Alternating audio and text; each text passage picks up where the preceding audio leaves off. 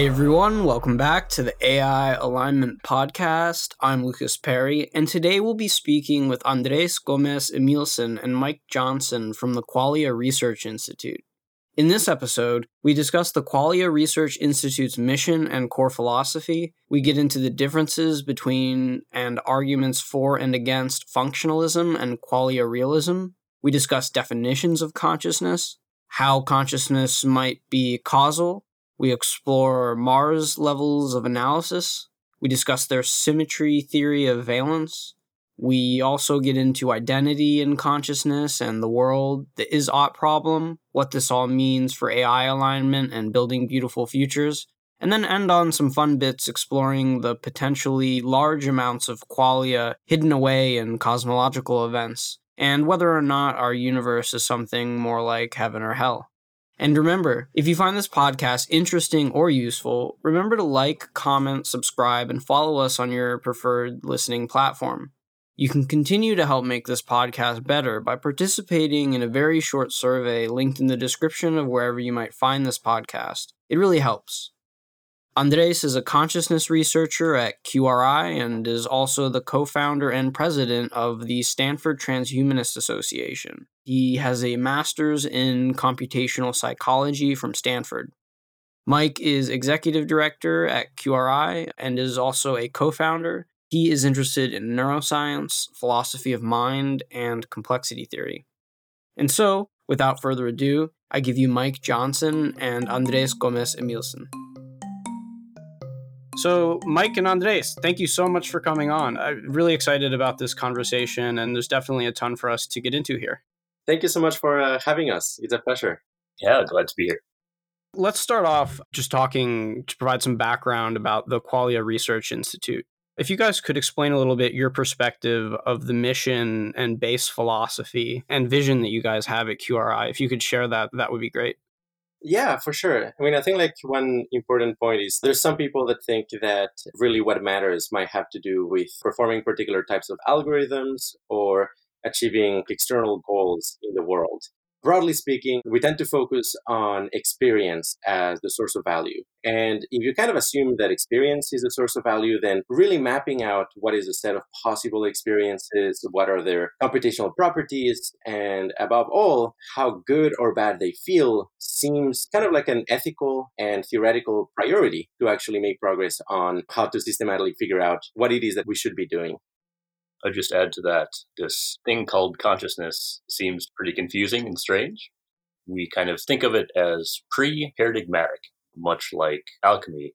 Our vision for kind of what we're doing is to systematize it and to do to consciousness research what chemistry did to alchemy to sort of summarize this, you guys are attempting to be very clear about phenomenology. You want to provide a sort of formal structure for understanding and also being able to infer phenomenological states in people. So you guys are realists about consciousness.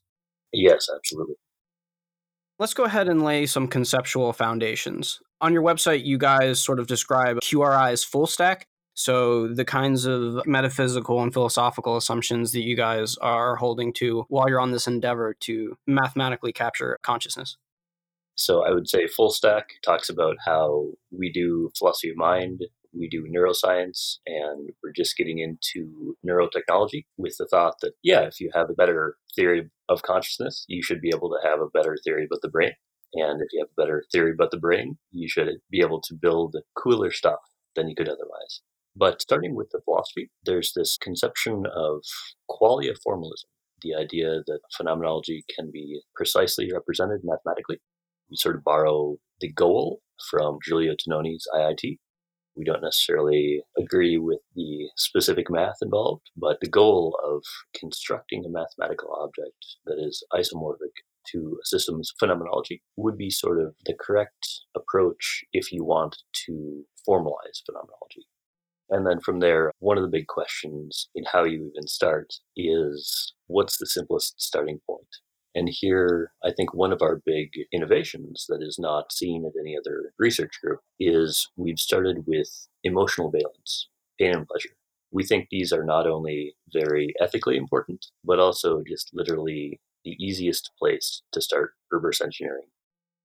Right. And so this view is also colored by physicalism and qualia structuralism and valence realism. Could you explain some of those things in a non jargony way? Sure. Qualia formalism is this idea that math is the right language to talk about qualia in, and that we can get a precise answer. This is another way of saying that we're realists about consciousness, much as people can be realists about electromagnetism. We're also valence realists. This sort of refers to how we believe emotional valence, or pain and pleasure, the goodness or badness of an experience. We think this is a natural kind. This concept carves reality at the joints. We have some further thoughts on how to define this mathematically as well. So, you guys are physicalists. You think that basically the causal structure of the world is best understood by physics, and that consciousness was sort of always part of the game engine of the universe from the beginning. Ontologically, it was basic and always there in the same sense that the other forces of nature were already in the game engine since the beginning. Yeah, I would say so. I personally like the frame of dual aspect monism, but I would also step back a little bit and say there's sort of two attractors in this discussion. One is the physicalist attractor, and that's QRI. Another would be the functionalist slash computationalist attractor. I think a lot of AI researchers are in this attractor. And this is a pretty deep question of if we want to try to understand what value is or what's really going on, or if we want to try to reverse engineer phenomenology, do we pay attention to bits or atoms? What's more real, bits or atoms? That's an excellent question. Scientific reductionism here, I think, is very interesting. Could you guys go ahead and unpack, though, the skeptic's position of your view and sort of broadly adjudicate the merits of each view? Maybe a really important frame here is called uh, Marr's Levels of Analysis. David Marr was a cognitive scientist, wrote a really influential book in the 80s called On Vision, where he basically creates a schema for how to understand knowledge about, in this particular case, how we actually make sense of the world visually. The framework goes as follows. You have three ways in which you can describe a information processing system. First of all, the computational slash behavioral level. What that is about is understanding the input output mapping of an information processing system. Part of it is also understanding the runtime complexity of the system and under what conditions it's able to perform its actions. Here, an analogy would be with uh, an abacus, for example. On the computational slash behavioral level, what an abacus can do is add, subtract, multiply, divide, and if you're really creative, you can also exponentiate and do other interesting things. Then you have the algorithmic level of analysis, which is a little bit more detailed and, in a sense, more constrained what the algorithm level of analysis is about is figuring out what are the internal representations and possible manipulations of those representations such that you get the input output mapping described by the first layer. And here you have an interesting relationship where understanding the first layer doesn't fully constrain the second one. That is to say, there are many systems that have the same input output mapping, but that under the hood uses different algorithms. In the case of the abacus, an algorithm might be something whenever you want to add a number, you just push a bed. Whenever you're done with a row, you push all of the beds back and then you add a bed in the row underneath. And finally, you have the implementation level of analysis. And that is, what is the system actually made of? How is it constructed? All of these different levels ultimately also map onto different theories of consciousness. And that is basically where in the stack you associate consciousness or being or quote unquote what matters. So, for example, behaviorists in the 50s, they may associate consciousness, if they give any credibility to that term, with the behavioral level. They don't really care what's happening inside as long as you have extended pattern of reinforcement learning over many iterations. What matters is basically how you're behaving, and that's the crux of who you are a functionalist will actually care about what algorithms you're running. Like, how is it that you're actually transforming the input into the output? Functionalists generally do care about, for example, brain imaging. They do care about the high level algorithms that the brain is running, and generally will be very interested in figuring out these algorithms and generalize them in fields like machine learning and digital neural networks and so on. And a physicalist will associate consciousness at the implementation level of analysis. How the system is physically constructed has bearings on what is it like to be that system. So you guys haven't said that this was your favorite approach, but if people are familiar with David Chalmers, these seem to be the easy problems, right? And functionalists are sort of interested in just the easy problems. And some of them will actually just try to explain consciousness away, right? Yeah, I would say so. And I think to try to condense some of the criticism we have of functionalism, I would claim that it looks like a theory of consciousness and can feel like a theory of consciousness, but it may not actually do what we need a theory of consciousness to do specify which exact phenomenological states are present. Is there not some sort of conceptual partitioning that we need to do between functionalists who believe in qualia or consciousness and those that are illusionists or want to explain it away or think that it's a myth? I think that there is that partition. And I guess there is a question of how principled the partition can be or whether if you sort of chase the ideas down as far as you can, the partition sort of collapses. Either consciousness is a thing that is real in some fundamental sense, and I think you can get there with physicalism, or consciousness is more of a process, a leaky abstraction. I think functionalism sort of naturally tugs in that direction. For example, uh, Brian Tomasik has sort of followed this line of reasoning and come to the conclusion of analytic functionalism, which is kind of trying to explain away consciousness.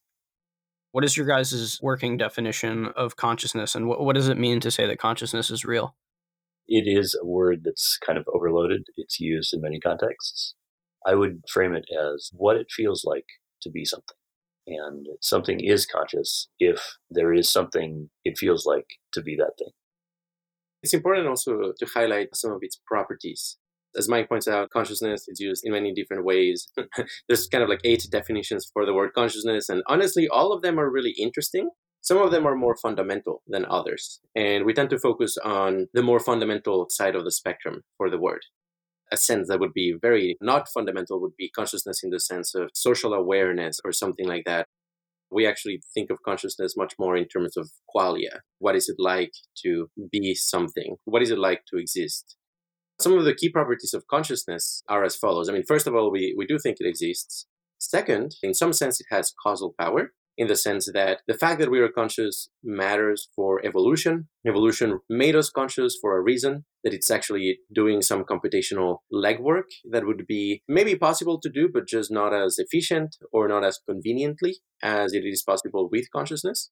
Then also you have the property of qualia, the fact that we can experience sights and colors and tactile sensations and thought experiences and emotions and so on. And all of these seem like completely different worlds, and in a sense they are, but they have the property that they can be part of a unified experience. I can experience color at the same time as experiencing sound. And in that sense, those different types of sensations, we ascribe them as to the category of consciousness because they can be experienced together. And finally, you have unity, the fact that you have the capability of experiencing many qualia simultaneously. That's generally a very strong claim to make, but we think you need to acknowledge and take seriously its unity. What are your guys' intuition pumps for thinking why consciousness exists as a thing? Why is there qualia?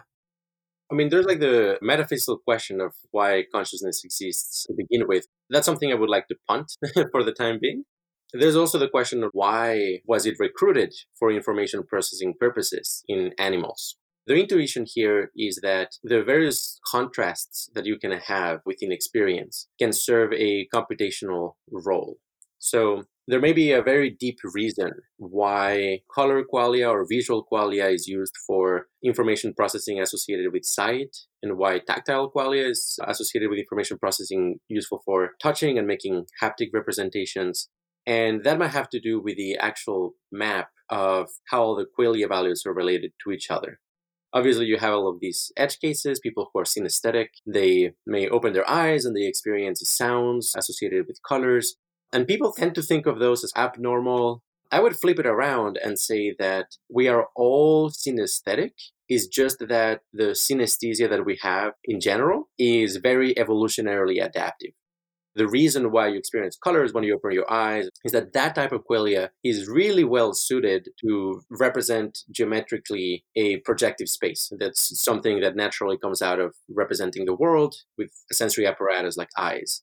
That doesn't mean that there aren't other ways of doing it. It's possible that you could have an offshoot of humans that whenever they open their eyes, they experience sound and they use that very well to represent the visual world. But we may very well be in a local maxima of how different types of qualia are used to represent and do certain types of computations in a very well suited way that's kind of like the intuition behind why we're conscious is that all of these different contrasts in the structure of the relationship of possible qualia values has computational implications. And there's actual ways of using these contrasts in very computationally effective ways.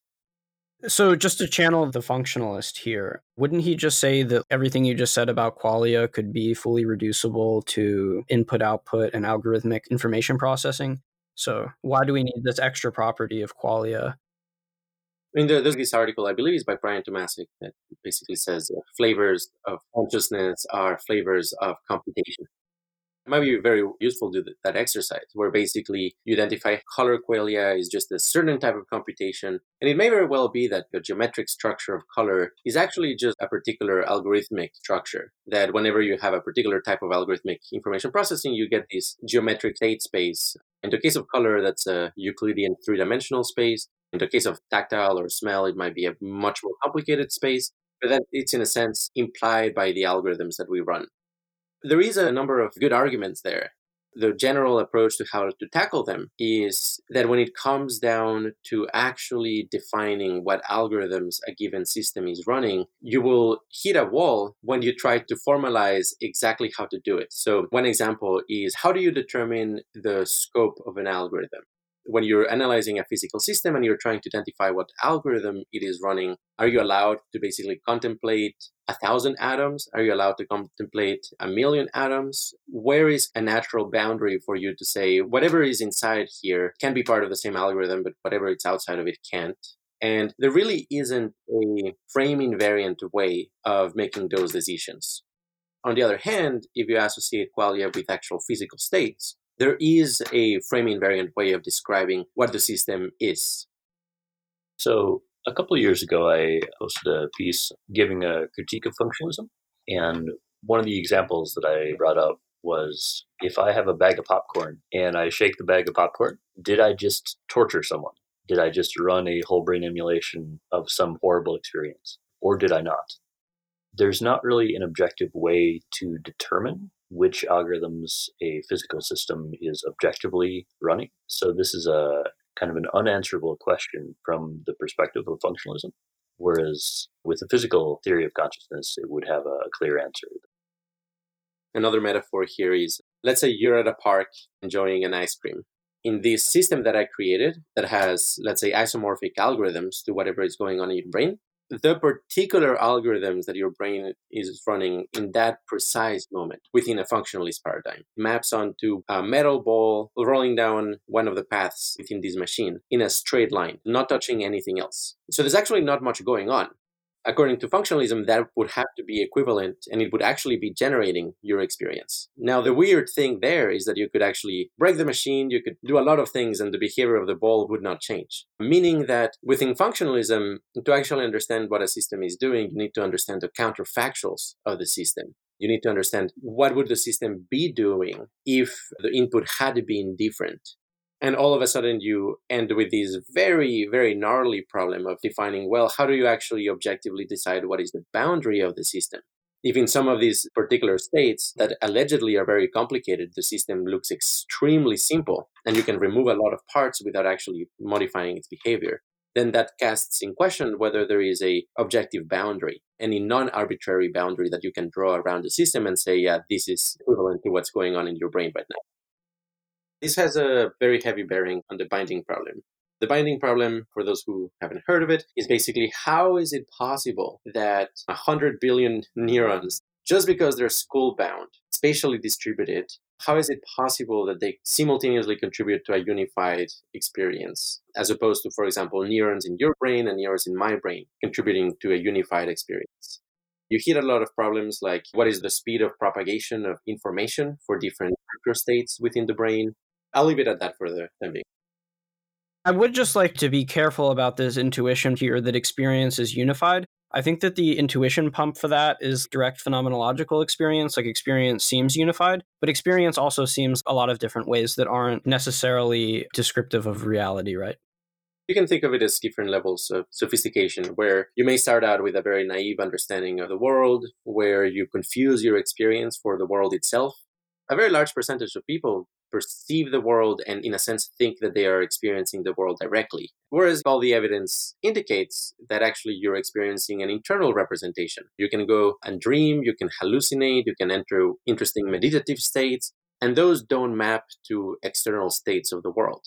There's this transition that happens when you realize that, in some sense, you're experiencing a world simulation created by your brain. And of course, you're fooled by it in countless ways especially when it comes to emotional things that we look at a person and we might have an intuition of what type of person that person is and we're not careful we can confuse our intuition or we can confuse our feelings with truth as if we were actually able to sense their soul so to speak rather than hey i'm running some complicated models on people space and trying to carve out who they are. There's a, definitely a lot of ways in which experience is very deceptive. But here i would actually make an important distinction when it comes to intentional content, and intentional content is basically what the experience is about. For example, you're looking at a chair, there's the quality of chairness, the fact that you understand the meaning of chair and so on. That is usually a very deceptive part of experience. There's another way of looking at experience that I would say is not deceptive, which is the phenomenal character of experience, how it presents itself. You can be deceived about basically what the experience is about, but you cannot be deceived about how you're having the experience, how you're experiencing it you can infer based on a number of experiences that the only way for you to even actually experience a given phenomenal object is to incorporate a lot of that information into a unified representation.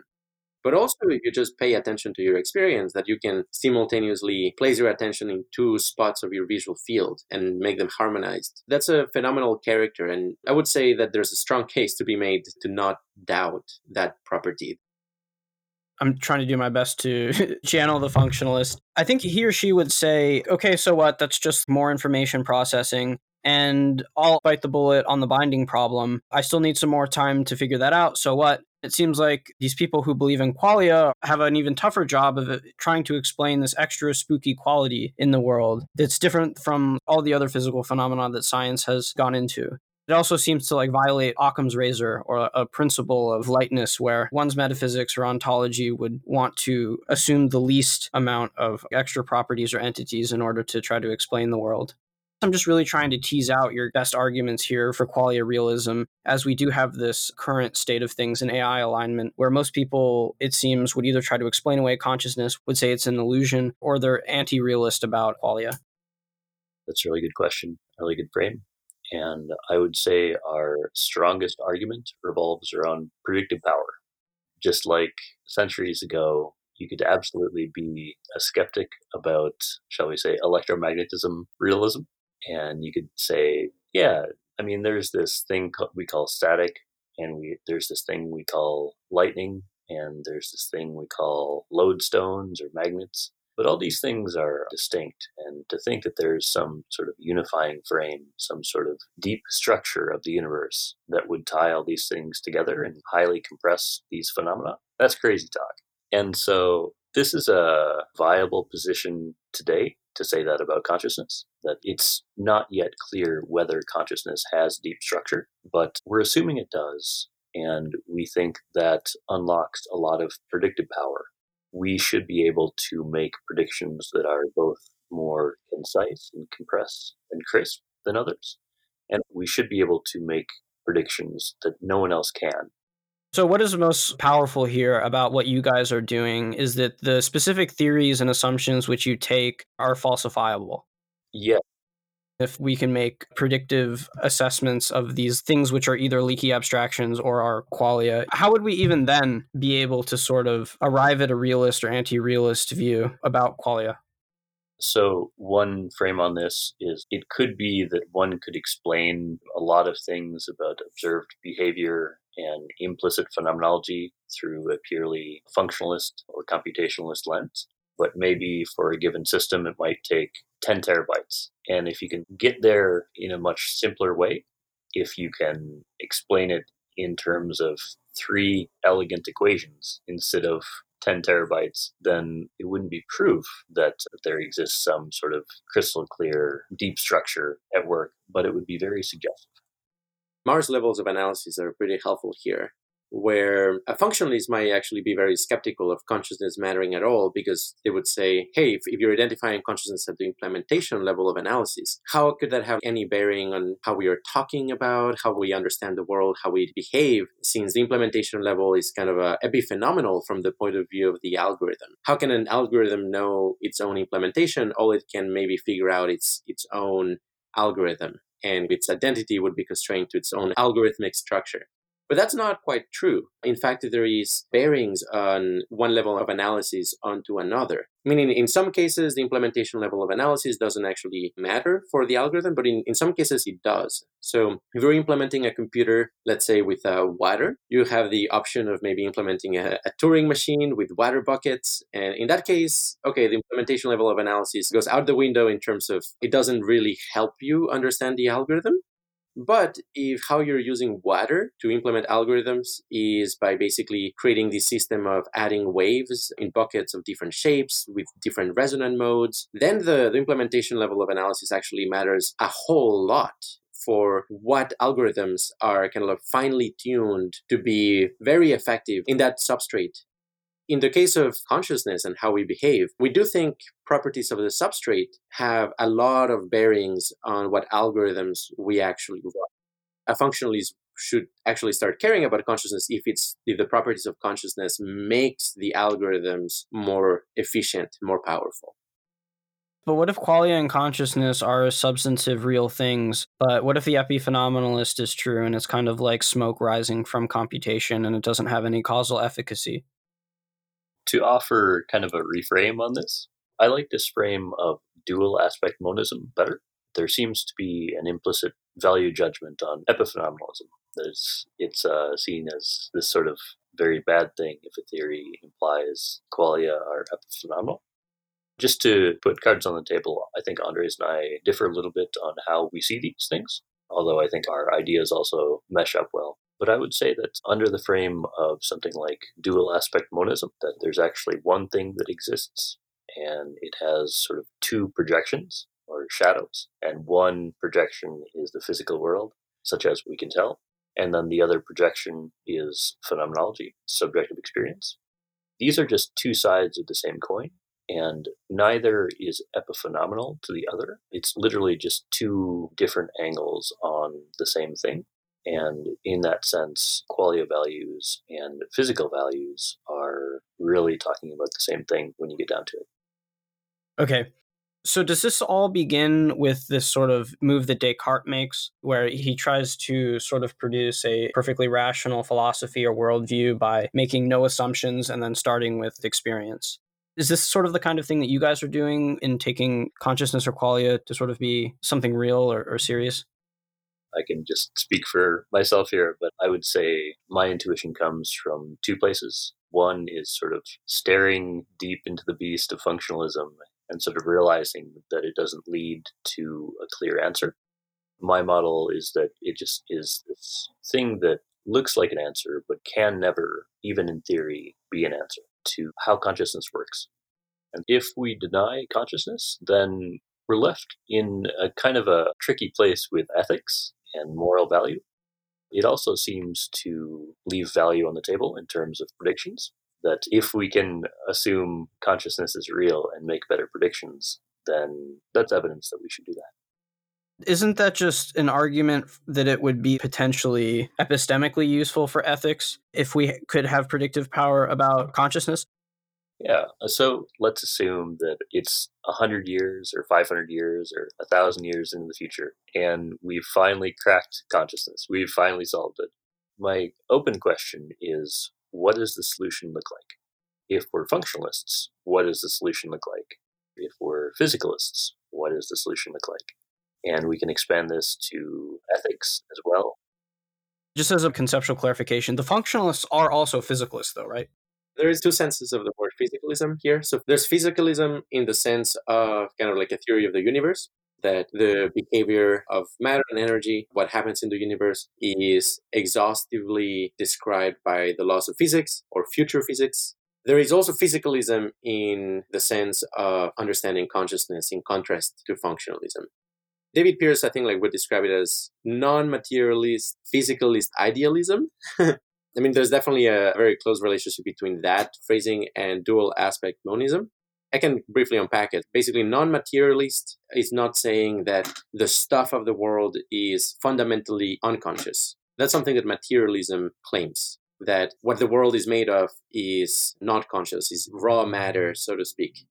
Physicalist, again, in the sense of the laws of physics exhaustively describe behavior, and idealist in the sense of what makes up the world is qualia or consciousness. The big picture view is that the actual substrate of the universe, the quantum fields, are fields of qualia. So, Mike, you were saying that in the future, when we potentially have a solution to the problem of consciousness, that in the end, the functionalist with algorithms and explanations of, say, all of the easy problems, all of the mechanisms behind the things that we call consciousness, you think that that project will ultimately fail? I do believe that. And I guess my gentle challenge to functionalists would be to sketch out a vision of what a satisfying answer to consciousness would be, whether it's completely explaining it away or completely explaining it. If in 500 years you go to the local bookstore and you check out Consciousness 101, you just kind of flip through it, you look at the headlines and the, the chapter list and the pictures, what do you see? I think we have an answer as formalists, but I would be very interested in getting kind of the functional state on this. All right. So, you guys have this belief in the ability to formalize our understanding of consciousness. Is this actually contingent on realism or anti realism? It is implicitly dependent on realism, that consciousness is real enough to be describable mathematically in a precise sense. And actually, that would be my definition of realism that something is real if we can describe it exactly with mathematics and it is instantiated in the universe. I think the idea of connecting math and consciousness is very core to formalism. What's particularly interesting here are that you're making falsifiable claims about phenomenological states. It's good and exciting that your symmetry theory of valence, which we can get into now, has falsifiable aspects. So, do you guys want to d- describe here what your symmetry theory of valence is and how this fits in and is a consequence of your valence realism? Sure. Yeah. So, I mean, I think like one of the key places where this has bearings on is an understanding what is it that we actually want and what is it that we actually like and enjoy. That will be answered in an agent way. So basically, you think of agents as entities who spin out possibilities for what actions to take, and then they have a way of sorting them by expected utility and then carrying them out. A lot of people might associate what we want or what we like or what we care about at that level, the agent level. Whereas we think actually the true source of value is more low level than that. That there's something else that we're actually using in order to implement agentive behavior there's ways of experiencing value that are completely separated from agents. You don't actually need to be generating possible actions and to be evaluating them and enacting them for there to be value or for you to actually be able to enjoy something. So what we're examining here is actually what is a lower level property that gives rise even to agentive behavior that underlies every other aspect of experience. This would be uh, valence and specifically valence gradients. The general claim is that we are set up in such a way that we are basically climbing the valence gradient. This is not true in every situation, but it's mostly true, and it's definitely mostly true in animals. And then the question becomes what implements valence gradients? And here, perhaps the intuition is this extraordinary fact that things that have nothing to do with our evolutionary past nonetheless can feel good or bad. So it's understandable that if you hear somebody scream, you may get nervous or anxious or fearful. If you hear somebody laugh, you may feel happy. That makes sense from an evolutionary point of view. But why would the sound of the Bay Area Rapid Transit, the BART, which creates this very intense uh, screeching sound that is, is not even within like the vocal range of humans, it's just completely bizarre, never encountered before in our evolutionary past And nonetheless, it has an extraordinarily negative valence. That's kind of like a hint that valence has to do with patterns. Is not just goals and actions and utility functions, but the actual pattern of your experience may determine valence. The same goes for a SubPac is this technology that basically renders sounds between 10 and 100 hertz and some of them feel really good some of them feel pretty unnerving some of them are anxiety producing and it's like why why would that be the case? Especially when you get into types of input that have nothing to do with our evolutionary past it seems that there's ways of triggering high and low valence states just based on the structure of your experience the last example I'll give is very weird states of consciousness, like meditation or psychedelics, that seem to come with extraordinarily intense and novel forms of experiencing significance or a sense of bliss or pain. And again, they don't seem to have much semantic content per se, or rather, the semantic content is not the core reason why they feel good or bad. It has to do more with a particular structure that they induce in experience there are many ways to talk about where pain and pleasure come from. We can talk about it in terms of neurochemicals, opioids, and dopamine. We can talk about it in terms of pleasure centers in the brain, in terms of goals and preferences and getting what you want.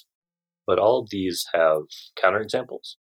All these have some point that you can follow the thread back to, which will beg the question and I think the only way to explain emotional valence, pain and pleasure, that doesn't beg the question is to explain it in terms of some patterns within phenomenology, just intrinsically feel good and some intrinsically feel bad. To touch back on the formalism frame, this would be saying that if we have a mathematical object that is isomorphic to your phenomenology, to what it feels like to be you, then some pattern or property of this object will refer to or will sort of intrinsically encode your emotional valence, how pleasant or unpleasant this experience is. That's kind of the valence formalism aspect that we've come to. So, given this sort of valence realism, the view is this intrinsic pleasure pain axis of the world. And this is sort of challenging, I guess, David Pearce's view that there are things in experience which are just clearly good seeming or bad seeming. Will MacAskill called these pre theoretic properties we might ascribe to certain kinds of experiential aspects, like they're just good or bad. And so, with this valence realism view, this potentiality and this goodness or badness, whose nature is sort of self intimatingly disclosed in the physics and in the world since the beginning. And now it's sort of unfolding and expressing itself more so. And the universe is sort of coming to life. And embedded somewhere deep within the universe's structure are these intrinsically good or intrinsically bad valences, which complex computational systems and maybe other stuff has access to. Yeah, yeah, that's right. And I would perhaps emphasize that it's not only pre theoretical, it's pre agentive. You don't even need an agent for there to be valence. Right.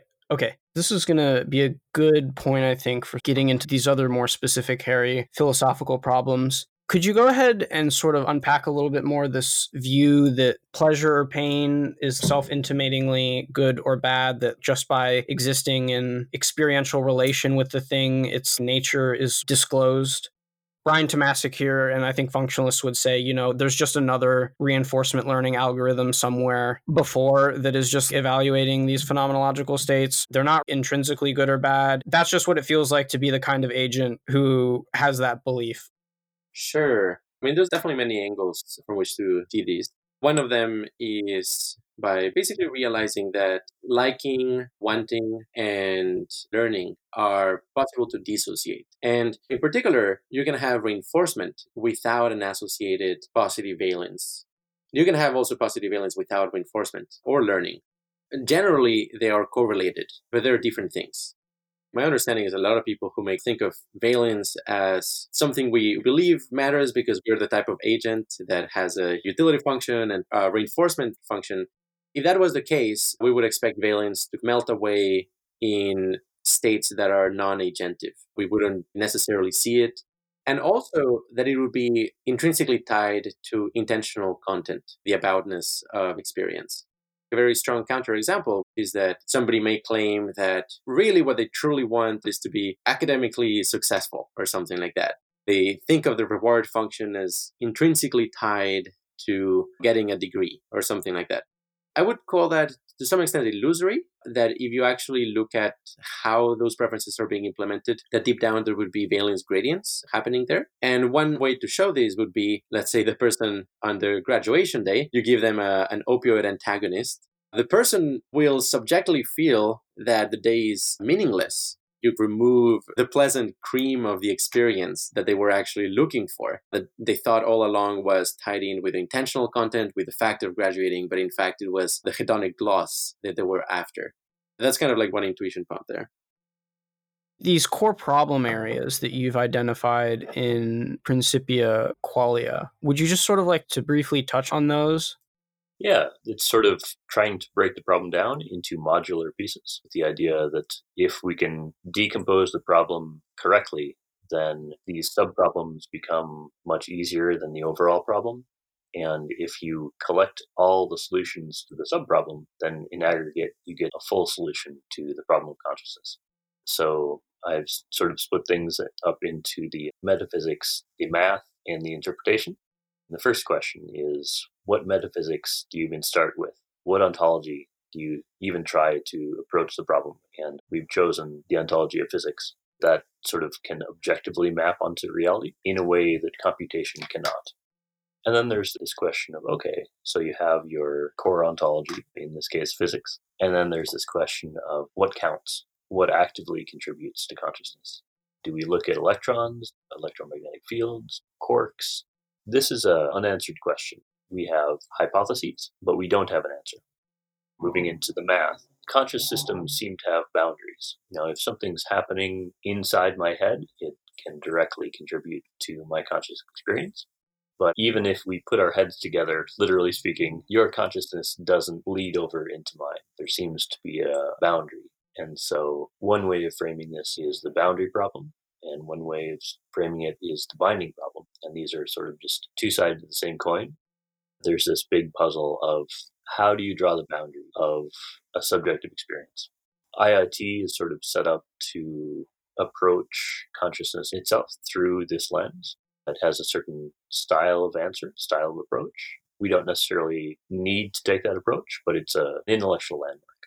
Then we get into things like the state space problem and the topology of information problem.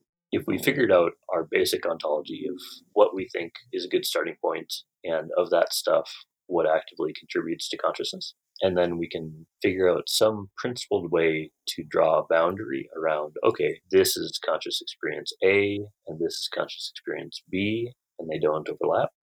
So you have a bunch of information inside the boundary. Then there's this math question of how do you sort of rearrange it into a mathematical object that is isomorphic to what that stuff feels like. And again, IIT has an approach to this. We don't necessarily ascribe to the exact approach, but it's good to be aware of. There's also the interpretation problem, which is actually very near and dear to what QRI is working on. And this is the concept of if you had a mathematical object that represented what it feels like to be you, how would we even start to figure out what it meant? This is also where the falsifiability comes in, right? If we have the mathematical object and we're able to formally translate that into phenomenological states, then people can self report on predictions, right? Yes. I mean, I don't necessarily fully trust self reports as being the gold standard. I think maybe evolution is tricky sometimes and can lead to inaccurate self reports, but at the same time, it's probably pretty good and it's the best we have for validating predictions. A lot of this gets easier if we assume that maybe we can be wrong in an absolute sense, but we're often pretty well calibrated to judge relative differences. Maybe you ask me how I'm doing on a scale of 1 to 10, and I say 7, and the reality is a 5. Maybe that's a problem. But at the same time, I like chocolate. And if you give me some chocolate and I eat it, that improves my subjective experience. And I would expect us to be well calibrated in terms of evaluating whether something is better or worse. There's this view here, though, that the brain is not like a classical computer, right? That it is more like a resonant instrument. Yeah, maybe an analogy here could be pretty useful.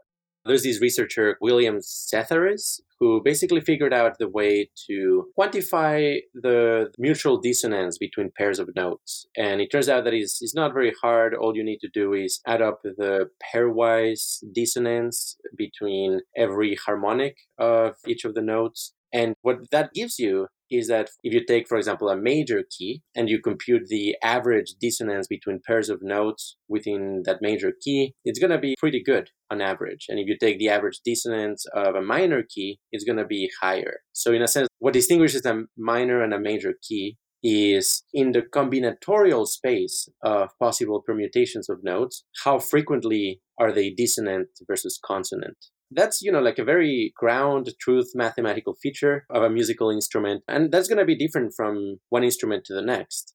With that as a backdrop, we think of the brain and in particular valence in a very similar light that the brain has natural resonant modes and you know emotions may seem externally complicated. When you're having a very complicated emotion and they ask you to describe it it's almost like trying to describe a moment in a symphony. This very complicated composition and how do you even go about it? But deep down the reason why a particular frame sounds pleasant or unpleasant within music is ultimately tractable to the additive pairwise dissonance of all of those subharmonics. And likewise, for a given state of consciousness, we suspect that very similar to music, the average pairwise dissonance between the harmonics present on a given point in time will be strongly related to how unpleasant the experience is. These are electromagnetic waves, and it's not exactly like a static or it's not exactly a standing wave either, but it, it, gets really close to it. So basically, what this is saying is there's this excitation inhibition wave function, and that happens statistically across macroscopic regions of the brain. And there's only a discrete number of ways in which that wave can fit an integer number of times in the brain we'll give you a link to the actual visualizations for what this looks like. This is kind of like a concrete example. One of the harmonics with the lowest frequency is basically a, a, very simple one where each of your hemispheres are alternatingly more excited versus inhibited. So that would be a low frequency harmonic because it's this very spatially large wave and alternating pattern of excitation. Much higher frequency harmonics are much more detailed and obviously hard to describe. But visually, generally speaking, the spatial regions that are activated versus inhibited are these very thin wave fronts. It's not a mechanical wave as such, it's a electromagnetic wave. So it would actually be the electric potential in each of these regions of the brain fluctuates. And within this paradigm, on any given point in time, you can describe a brain state as a weighted sum of all of its harmonics. And what that weighted sum looks like depends on your state of consciousness. Sorry, I'm getting a little caught up here on enjoying resonant sounds and then also the valence realism. The view isn't that all minds will enjoy resonant things because happiness is like a fundamental valence thing of the world, and all brains who come out of evolution should probably enjoy uh, resonance. It's less about the stimulus, it's less about the exact signal, and it's more about the effect of the signal on our brains the resonance that matters, the resonance that counts, or the, the harmony that counts, we could say, or in a precisely technical term, the consonance that counts, is the stuff that happens inside our brains. Empirically speaking, most signals that involve a lot of harmony create more internal consonance in these natural brain harmonics than, for example, dissonant stimuli. But the stuff that counts is inside the head, not the stuff that is going in our ears. And just to be clear about QRI's move here, Atasoy has put forth this connectome specific harmonic wave model. And what we've done is combined it with our symmetry theory of valence and said this is sort of a way of basically getting a Fourier transform of where the energy is in terms of frequencies of brainwaves in a much cleaner way than has been available through EEG.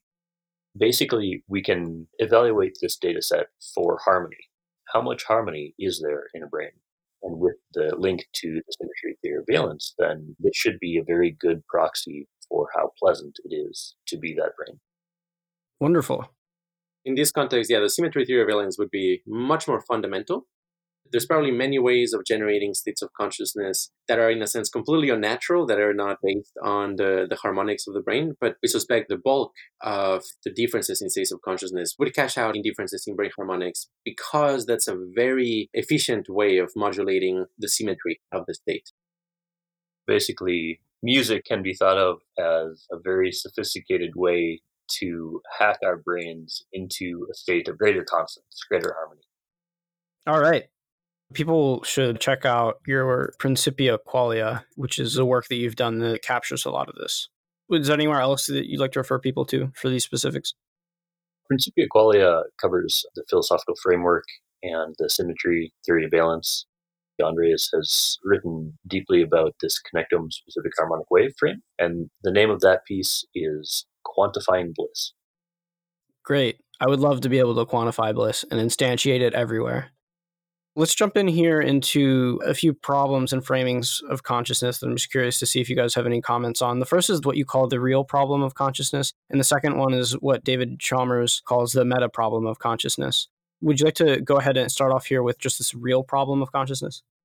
Yeah, so this kind of gets to something we were talking about previously. Is consciousness real or is it not? Is it something to be explained or to be explained away? This cashes out in terms of is it something that can be formalized or is it intrinsically fuzzy? I'm calling this the real problem of consciousness. And a lot depends on the answer to this. There are so many different ways to approach consciousness and hundreds, perhaps thousands of different carvings of the problem. Panpsychism, you have dualism, you have non materialist physicalism, and so on.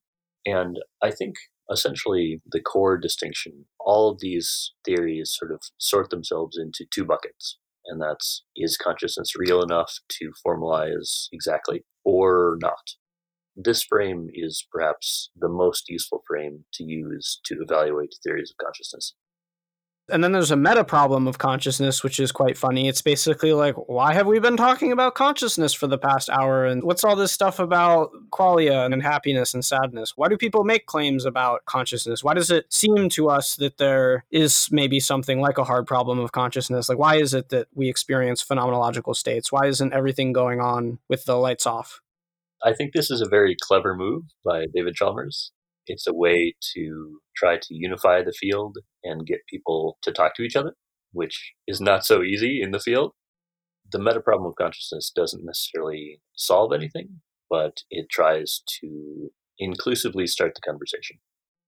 A common move that people make here is all of these crazy things that we think about consciousness and talk about consciousness. That's just an information processing system modeling its own attentional dynamics. That's one illusionist frame but even within a qualia realist, qualia formalist paradigm, you still have the question of why do we even think or self-reflect about consciousness, right? Like you could very well think of consciousness as being computationally relevant, the unity of consciousness and so on, but still lacking introspective access.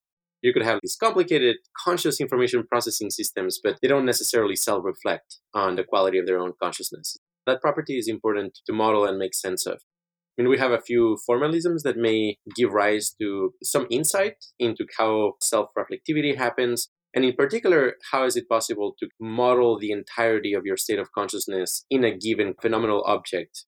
This ties in with the notion of a homunculi, if the overall valence of your consciousness is actually a signal traditionally used for fitness evaluation, detecting basically when are you in existential risk yourself or when there's like reproductive opportunities that you may be missing out on, and that it makes sense for there to be a general thermostat of the overall experience where you can just look at it and you get a, a, sense of the overall well-being of the entire experience added together in such a way that you experience them all at once and I think like a lot of the puzzlement has to do with that internal self model of the overall well being of the experience, which is something that we are evolutionarily incentivized to actually summarize and be able to see at a glance. So, some people have a view where human beings are conscious and they assume everyone else is conscious. And they think that the only place for value to reside is within consciousness and that a world without consciousness is actually a world without any meaning or value.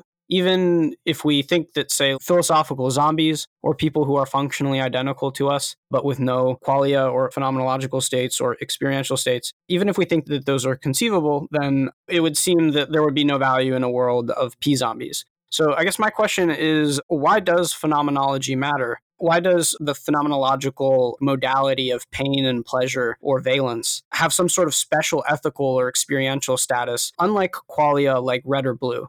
why does red or blue not disclose some sort of intrinsic value in the same way that my suffering does or my bliss does or the suffering or bliss of other people my intuition is also that consciousness is necessary for value nick bostrom has this wonderful quote in superintelligence that we should be wary of building a disneyland with no children some sort of technological wonderland that is filled with marvels of function but doesn't have any subjective experience, doesn't have anyone to enjoy it, basically. I would just say that I think that most AI safety research is focused around making sure there is a Disneyland, making sure, for example, we don't just get turned into something like paperclips. But there's this other problem making sure there are children, making sure there are subjective experiences around to enjoy the future and I would say that there aren't many live research threads on this problem, and I see QRI as a live research thread on how to make sure there is subjective experience in the future. Probably a can of worms there, but uh, as to your question about pain and pleasure, I may pass that to my colleague Andres nothing terribly satisfying here. I mean, I, I, would go with David Pearce's view that these properties of experience are self intimating. And to the extent that you do believe in value, it will come up as the natural focal point for value, uh, especially if you're allowed to basically probe the quality of your experience. Where in many states, you believe that the reason why you like something is for its intentional content. Again, the case of graduating, or it could be the, the case of getting a promotion, or one of those things that a lot of people associate with feeling great. But if you actually probe the quality of experience, you'll realize that there is this component component of it, which is its hedonic gloss, and you can manipulate it directly, again, with things like opioid antagonists. And if the symmetry theory of valence is true, potentially also by directly modulating the consonance and dissonance of the brain harmonics, in which case the hedonic gloss would change in peculiar ways when it comes to consilience, when it comes to many different points of view agreeing on what aspect of the experience is what brings value to it, it seems to be the hedonic gloss. So, in terms of qualia and valence realism, would the causal properties of qualia be the thing that would show any arbitrary mind the self intimating nature of how good or bad an experience is? And in the space of all possible minds, what is the correct epistemological mechanism for evaluating the moral status of experiential or qualitative states? So, First of all, I would say that my focus so far has mostly been on describing what is and not what ought. I think that we can talk about valence without necessarily talking about ethics, but if we can talk about valence clearly, that certainly makes some questions in ethics and some frameworks in ethics make much more or less sense. So the better we can clearly describe and purely descriptively talk about consciousness, the easier I think a lot of these ethical questions get. I'm trying hard not to privilege any ethical theory. I want to talk about reality. I want to talk about what exists, what's real, and what the structure of what exists is. And I think if we succeed at that, then all these other questions about ethics and morality get much, much easier. I do think that there is an implicit should kind of wrapped up in questions about valence, but I do think that's another leap. You can accept that valence is real without necessarily accepting that kind of optimizing valence is an ethical imperative. I mean, I personally think, yes, it is very ethically important, but it is possible to take a purely descriptive frame to valence, that whether or not this also discloses as David Pearce has said, the utility function of the universe, that is another question and can be decomposed. One frame here, too, is that we do suspect valence is going to be the thing that matters upon any mind if you probe it in the right way in order to achieve reflective equilibrium. There's this example of a talk a neuroscientist was giving at some point. There was something off, and everybody seemed to be a little bit anxious or irritated, and no, nobody knew why. And then uh, one of the conference organizers suddenly came up to the presenter and did something to the microphone, and then everything sounded way better, and everybody was way happier there was this very subtle hissing pattern caused by some malfunction of the microphone and it was making everybody irritated. They just didn't realize that was the source of the irritation. And when it got fixed then you know everybody's like oh that's why i was feeling upset we will find that to be the case over and over when it comes to improving valence. So, like somebody in the year 2050 might come up to one of the connectome specific harmonic wave clinics. Like, I don't know what's wrong with me, but if we put them through the scanner, we identify your 17th and 19th harmonic are in a state of dissonance. We cancel 17th to make it more clean, and then the person will say all of a sudden, like, yeah, my problem is fixed. How did you do that? So I think it's going to be a lot like that, that the things that puzzle us about why do I prefer these? Why do I think this is worse? Will all of a sudden become crystal clear from the point of view of valence gradients objectively measured. One of my favorite phrases in this context is what you can measure, you can manage. And if we can actually find the source of dissonance in a brain, then yeah, we can resolve it. And this could open the door for maybe honestly a lot of amazing things, making the human condition just intrinsically better. Also, maybe a lot of worrying things. Being able to directly manipulate emotions may not necessarily be socially positive on all fronts. Yeah. So I guess here we can begin to jump into uh, AI alignment and qualia. So we're building AI systems and, and they're getting pretty strong and they're going to keep getting stronger, potentially creating a super intelligence by the end of the century. And consciousness and qualia seems to be along the ride for now. So I'd, I'd like to discuss a little bit here about more specific places in AI alignment where these views might inform it and direct it. Yeah, I would share three problems of AI safety. There's the technical problem. How do you make a self improving agent that is also predictable and safe?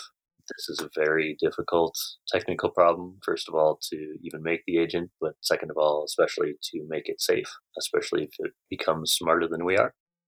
There's also the political problem. Even if you have the best technical solution in the world and a sufficiently good technical solution, doesn't mean that it will be put into action in a sane way if we're not in a reasonable political system. But I would say the third problem is what QRI is most focused on, and that's the philosophical problem. What are we even trying to do here? What is the optimal relationship between AI and humanity? And also a couple specific details here. First of all, I think nihilism is absolutely an existential threat. And if we can find some antidote to nihilism through some sort of advanced valence technology, that could be enormously helpful for reducing X risk.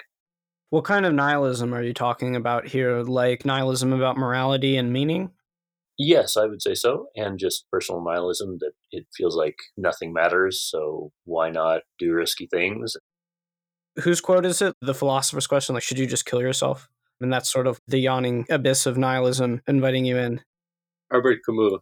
The only real philosophical question is whether to commit suicide. Whereas how I think of it is the real philosophical question is how to make love last, bringing value to the existence. And if you have value on tap, then the question of whether to kill yourself or not seems really nonsensical. For sure. We can also say that right now there aren't many good Schelling points for global coordination. People talk about having global coordination and building AGI would be a great thing, but we're a little light on the details of how to do that if a clear, comprehensive, useful, practical understanding of consciousness can be built, then this may sort of embody or generate new Schelling points that the larger world could self organize around.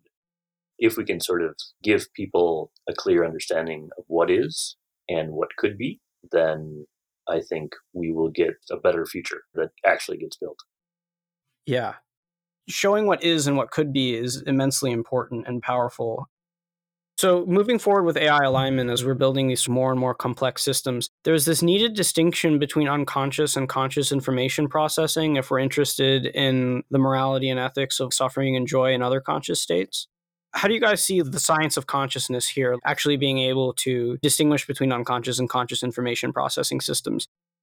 There are uh, a few frames here. One is that, yeah, it does seem like the brain does some processing in consciousness and some processing outside of consciousness. And what's up with that? This could be sort of an interesting frame to explore in terms of avoiding things like mind crime in the AGI or AI space. That if there are certain computations which are painful, then don't do them in a way that would be associated with consciousness.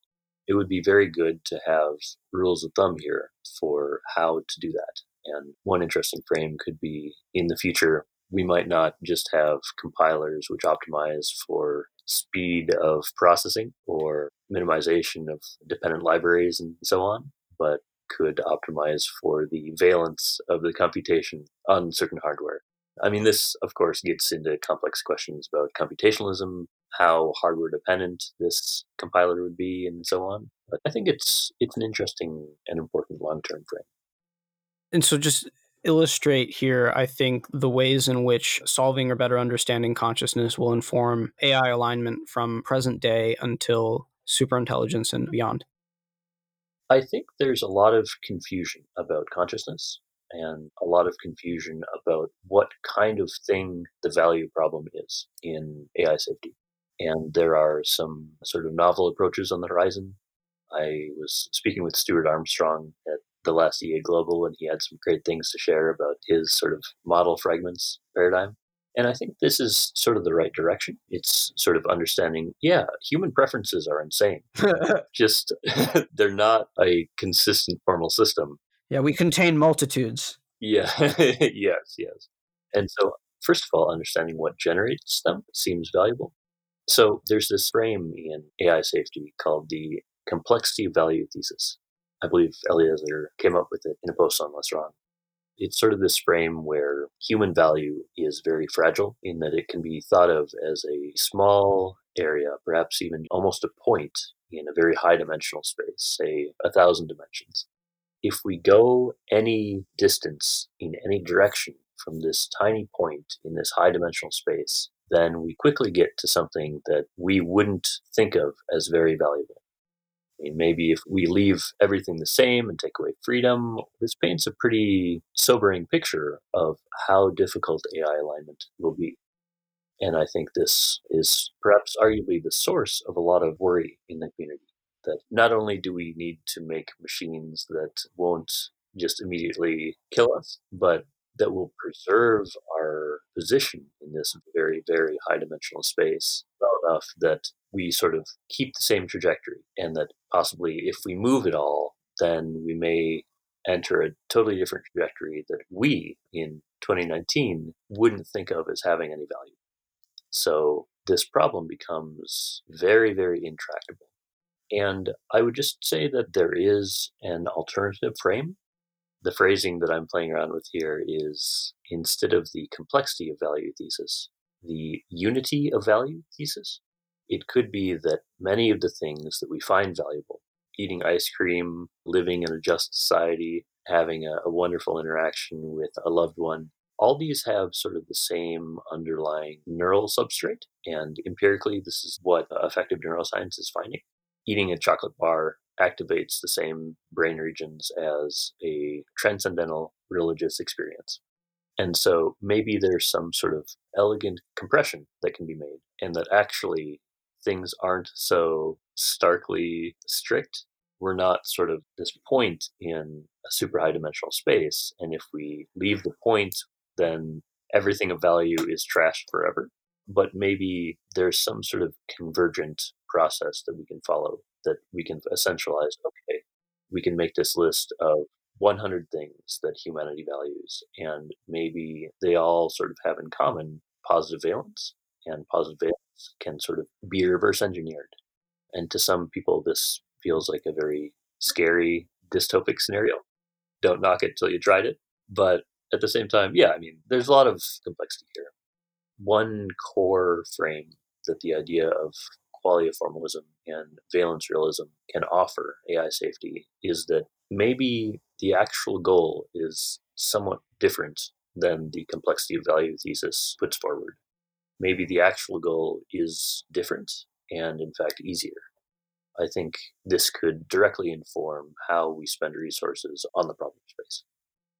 Yeah, I was going to say that there exists a standing tension between this view of the complexity of all preferences and, and, values that human beings have, and then the valence realist view, which says that you know what's ultimately good are certain experiential or hedonic states.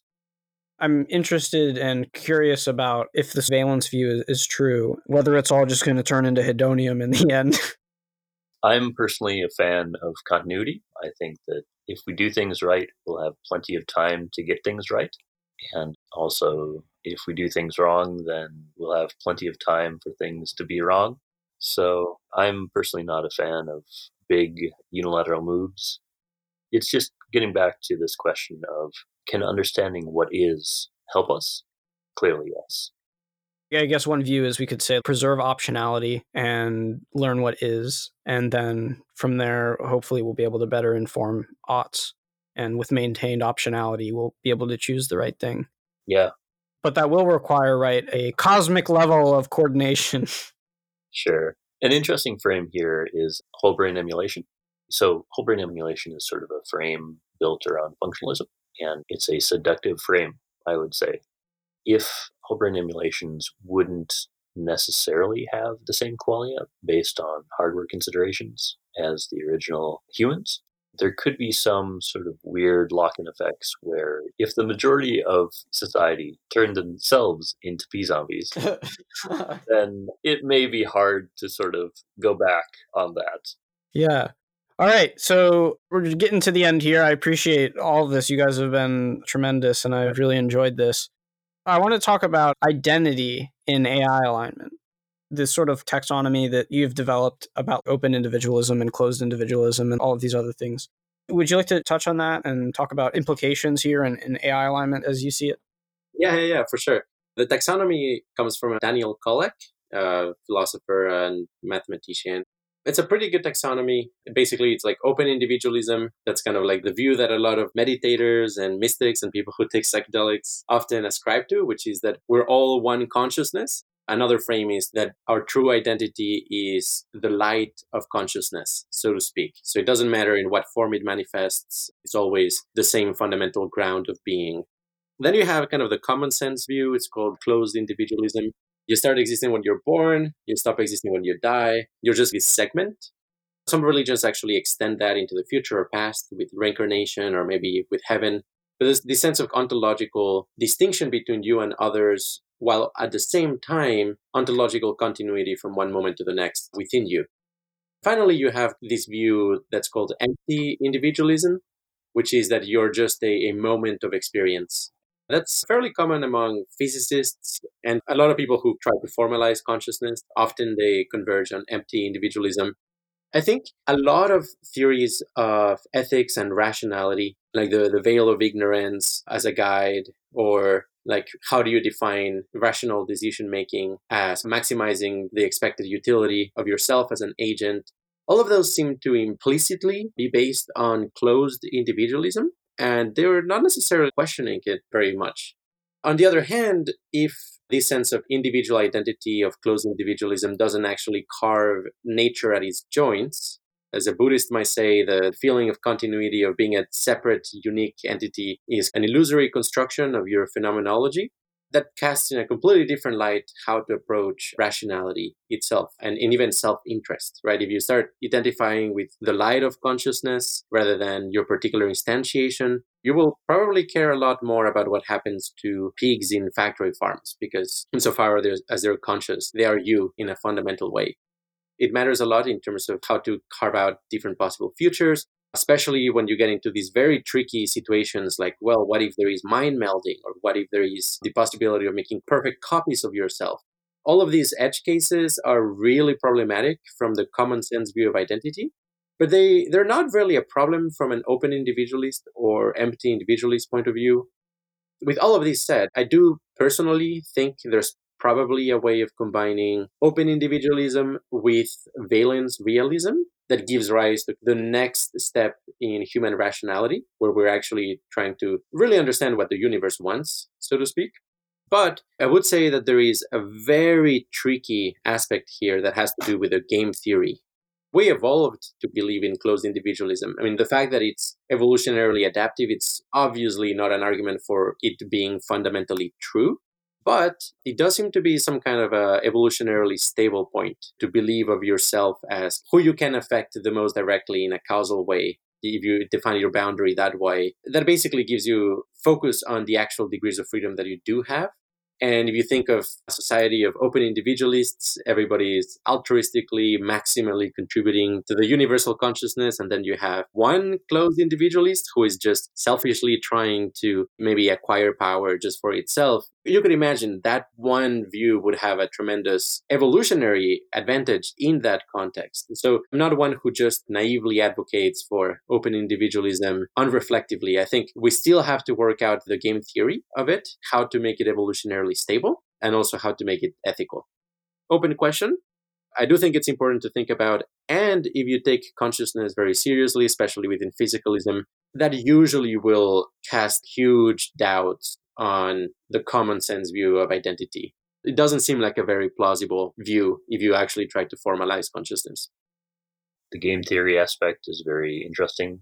You can think of closed individualism as something evolution has produced that allows an agent to coordinate very closely with its past and future selves.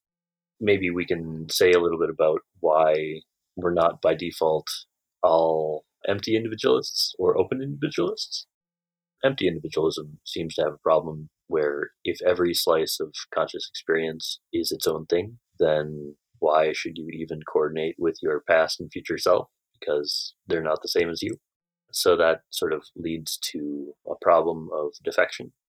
And open individualism, if everything is the same being, so to speak, then yeah, as Andres mentioned, that allows free riders. If people are defecting, it doesn't allow altruistic punishment or any way to stop the free riding. There's interesting game theory here, and it also just feeds into the question of how we define our identities in the age of AI, in the age of cloning, in the age of mind uploading. This gets very, very tricky very quickly. Depending on one's theory of identity, they're kind of opening themselves up to getting hacked in different ways. And so different theories of identity allow different forms of hacking. Yeah, which could be sometimes really good and sometimes really bad. I would make the prediction that not necessarily open individualism in its full fledged form, but a weaker sense of identity than closed individualism is likely going to be highly adaptive in the future as people basically have the ability to modify their state of consciousness in much more radical ways. People who just identify with a narrow sense of identity will just be in their shells, not try to disturb the local attractor too much. That itself is not necessarily very advantageous if the things on offer are actually really good, both hedonically and intelligence wise. I do suspect basically people who are somewhat more open to basically identify with consciousness or at least identify with a broader sense of identity, they will be the people who will be doing more substantial progress, pushing the boundary and creating new cooperation and coordination technology. Wow, yeah, I love all that seeing closed individualism for what it was has had a tremendous impact on my life. And this whole question of identity, I think, is largely confused for a lot of people. At the beginning, you said that open individualism says that we are all one consciousness or something like this, right? For me, in identity, I'd like to move beyond all distinctions of sameness or differenceness. To say, like, oh, we're all one consciousness to me seems to say we're all one electromagnetism which is really to say that consciousness is like an independent feature or property of, of the world. It's just sort of a ground part of the world. And when the world produces agents, consciousness is just sort of an empty, identityless property that comes along for the ride. The same way in which it would be nonsense to say, oh, I am these specific atoms, I am just the forces of nature that are bounded within my skin and body. That would be nonsense. In the same way, in sense, uh, what we were discussing with consciousness, there's the binding problem of the person, the discreteness of the person. Where does the person really begin or end? And it seems like these different kinds of individualism have, as you said, epistemic and functional use. But they also, in my view, create a ton of epistemic problems, ethical issues, and in terms of the valence theory, if qualia is actually something good or bad, then as David Pearce says, it's really just an epistemological problem that you don't have access to other brain states in order to see the self intimating nature of what it's like to be that thing in that moment. There's a sense in which I want to reject all identity as arbitrary, and I want to do that in an ultimate way. But then in the conventional way, I agree with you guys that there are these functional and epistemic issues that closed individualism seems to remedy somewhat and is why evolution, I guess, selected for it. It's good for gene propagation and being selfish. But once one sees AI as just a new method of instantiating bliss, it doesn't matter where the bliss is. Bliss is bliss, and there's no such thing as your bliss or anyone else's bliss. Bliss is like its own independent feature or property, and you don't really begin or end anywhere. You are like an expression of a 13.7 billion year old system that's playing out the universe is just peopling all of us at the same time. And when you get this view and you see you as just sort of like the super thin slice of the evolution of consciousness and life, for me, it's like, why do I really need to propagate my information into the future? Like, I really don't think there's anything particularly special about the information of anyone really that exists today. We want to sort of preserve all of the good stuff and propagate those in the future. But people who seek immortality through AI or seek any kind of continuation of what they believe to be their self is, I just see that all as misguided and I see it as wasting potentially better futures by trying to bring Windows 7 into the world of Windows 10. This all gets very, very muddy when we try to merge kind of human level psychological drives and concepts and adaptations with a fundamental physics level description of what is. I don't have a clear answer. I would say that, yeah, it would be great to sort of identify with consciousness itself. At the same time, that's not necessarily super easy if you're suffering from depression or anxiety. So I just think that this is going to be an ongoing negotiation within society, and just hopefully we can figure out ways in which everyone can win. There's an article I wrote. It's called "Consciousness versus Replicators," and that kind of like gets to the heart of this issue. But uh, I mean, that sounds a little bit kind of like good and evil, but it, but it really isn't. The, the true enemy here is replication for replication's sake. On the other hand, the only way in which we can ultimately benefit consciousness, at least in a plausible, evolutionarily stable way, is through replication.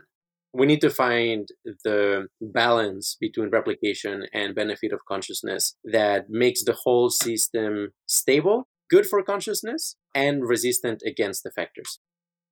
I would like to say that I really enjoy Max Tegmark's general frame of we live in this mathematical universe one reframe of what we were just talking about in these terms are there are patterns which have to do with identity and have to do with valence and have to do with many other things. The grand goal is to understand what makes a pattern good or bad and to optimize our light cone for those sorts of patterns.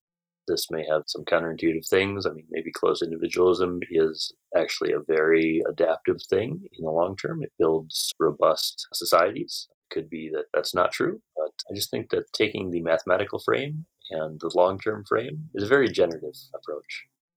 Absolutely. Great. I just want to finish up here on two fun things. It seems like good and bad are real in your view. Do we live in heaven or hell? um, a lot of quips that come to mind here. Hell is other people, or nothing is good or bad, but thinking makes it so. My pet theory I should say, is that we live in something that is perhaps the closest to heaven as is physically possible, the best of all possible worlds. Oh, I don't, I don't feel that way, but uh, well, why do you, why do you think that? Sure. This kind of gets into the weeds of theories about consciousness. It's this idea that we tend to think of consciousness on a human scale. Is the human condition good or bad? Is the the balance of human experience on the good end, the heavenly end, or the hellish end. If we do have an objective theory of consciousness, we should be able to point it at things that are not human and even things that are not biological. It may seem like a type error to do this, but we should be able to point it at stars and black holes and quantum fuzz. My pet theory, which is totally not validated but it is falsifiable. And this kind of gets into Bostrom's simulation hypothesis. It could be that if we sort of tally up the good valence and the bad valence in the universe, that first of all, the human stuff might just be a rounding error. Most of the value and disvalue, the positive and negative valence, is found elsewhere, not in humanity. And second of all, I have this list in the last appendix of Principia Qualia of, well, where could massive amounts of consciousness be hiding in a cosmological sense? I'm very suspicious that the Big Bang starts with a very symmetrical state. I'll just leave it there.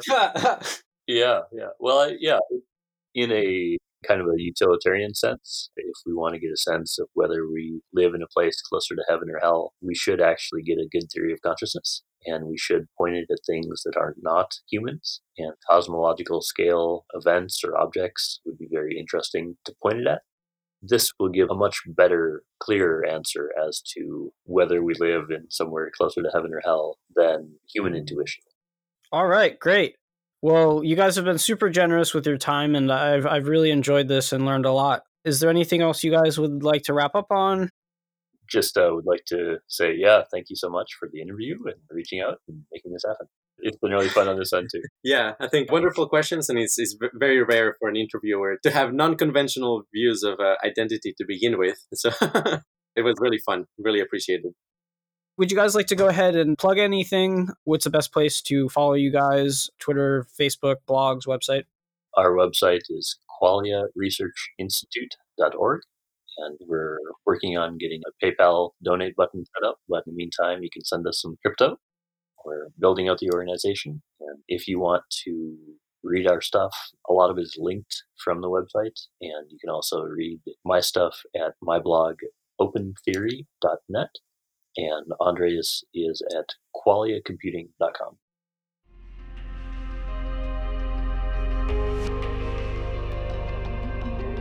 If you enjoyed this podcast, please subscribe, give it a like, or share it on your preferred social media platform. We'll be back again soon with another episode in the AI Alignment series.